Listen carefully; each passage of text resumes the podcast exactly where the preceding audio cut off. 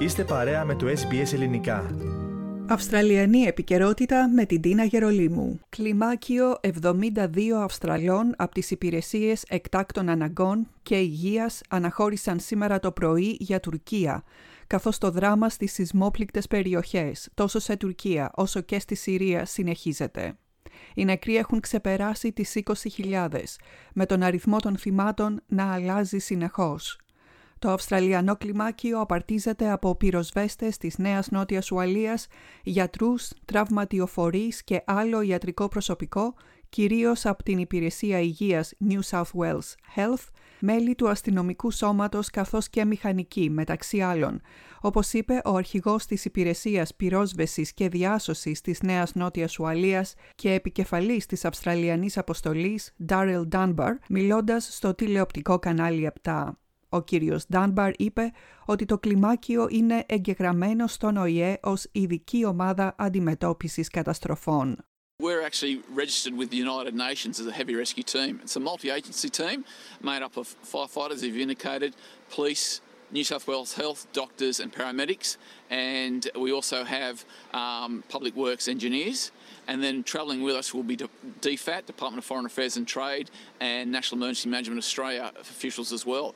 So the skill set we have is able to locate people trapped, buried in an urban environment, rubble, yeah. building collapse, locate them, access them, provide medical treatment aid, and then extricate those victims. Η αποστολή Αυστραλιανής Ομάδας Διάσωσης αποτελεί απάντηση της Αυστραλιανής κυβέρνησης στην έκκληση για βοήθεια που απίφθηνε η Τουρκία προς την Αυστραλία.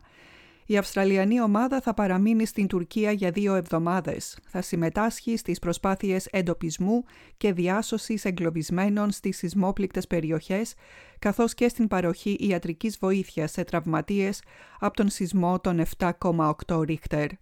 Η περιοχή στην οποία θα εστιάσουν δεν είναι ακόμη γνωστή. Ακούμε και πάλι τον κύριο Ντάνμπαρ σε δηλώσεις του στο κανάλι 7 λίγο πριν την αναχώρηση του Αυστραλιανού κλιμακίου για Τουρκία σήμερα το πρωί. At this point of time we do not know exactly where we'll be located. Um, we're obviously at the invite of the Turkish government, sponsored by Australian government, and we're just waiting to confirm our air platform or civilian or military for deployment. But at this point in time, we're unaware of where we'll be located. But as you've indicated, the scale of this disaster is, yeah, it's not lost on all of us. Η ομάδα θα έχει μαζί της τον δικό της εξοπλισμό διαμονής καθώς και τρόφιμα προκειμένου να μπορέσει να λειτουργήσει ανεξάρτητα και χωρίς να επιβαρύνει τις εκεί αρχές και προμήθειες. Εν τω μεταξύ στη Συρία έχει μεταβεί ο Γενικός Διευθυντής του Παγκόσμιου Οργανισμού Υγείας Τέντρος Αντανόμ Γκεμπρεγέσους.